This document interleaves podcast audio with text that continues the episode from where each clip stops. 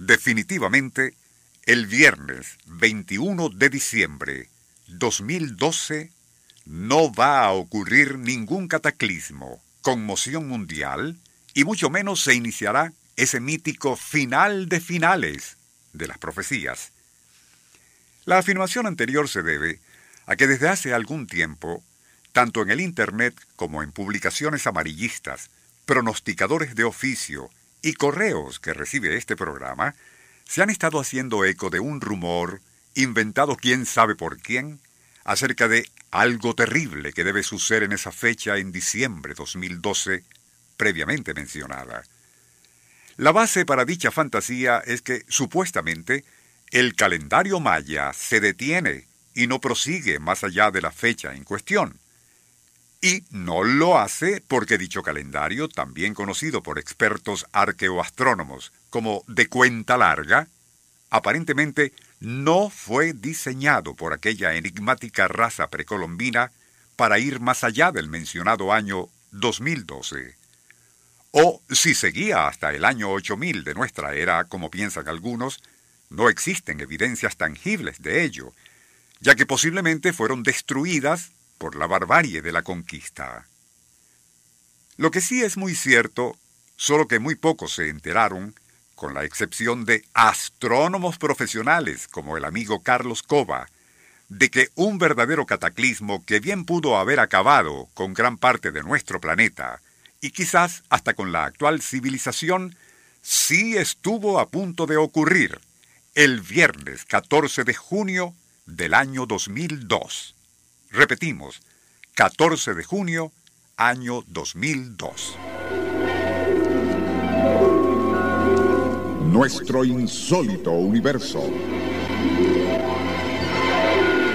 Cinco minutos recorriendo nuestro mundo sorprendente. A una velocidad de casi cuarenta mil kilómetros por hora, emergió prácticamente de la nada, el catorce de junio de dos mil dos, un desconocido asteroide que, literalmente y como se dice, le rozó la pintura al planeta Tierra.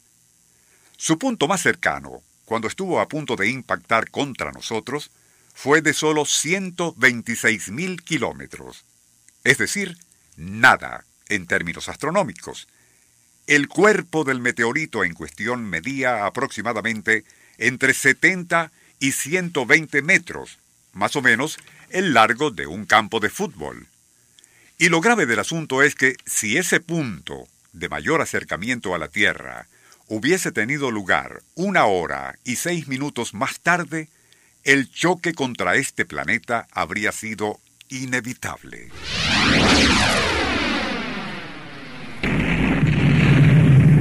El consiguiente estallido, equivalente en poder destructivo a unas mil bombas atómicas, como la que destruyó a Hiroshima, habría arrasado con un área equivalente a todo el Distrito Federal. Pero, y siendo así, ¿cómo es que tan peligrosa aproximación no fue detectada con suficiente anticipación por observatorios de todo el mundo, donde existen bancos de computadoras capaces de hacerlo?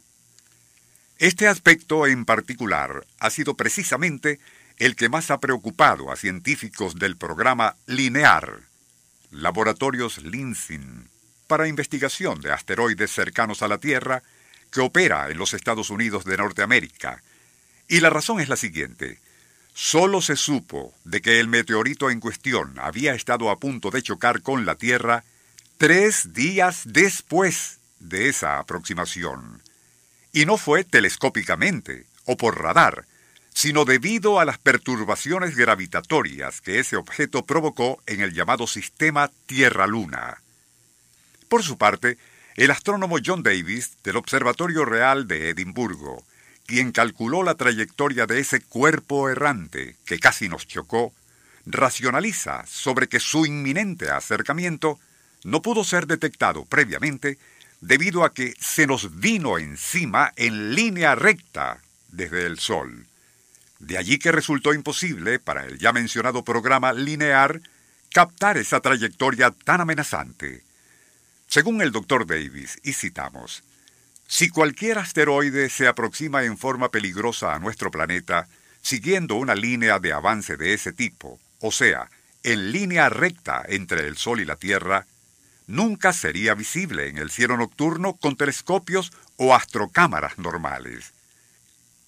De allí que, y como sucedió el catorce de junio del dos mil dos, literalmente surgiría de la nada, y demasiado tarde para hacer algo al respecto.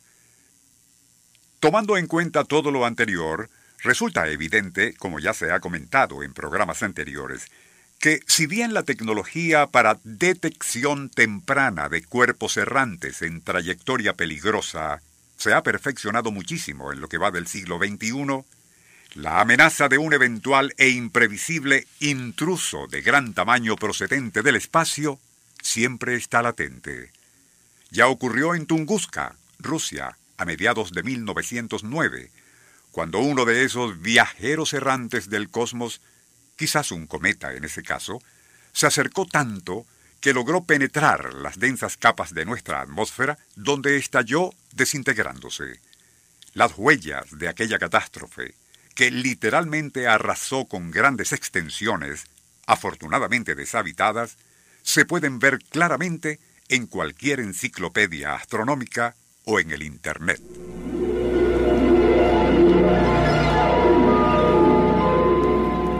Nuestro insólito universo.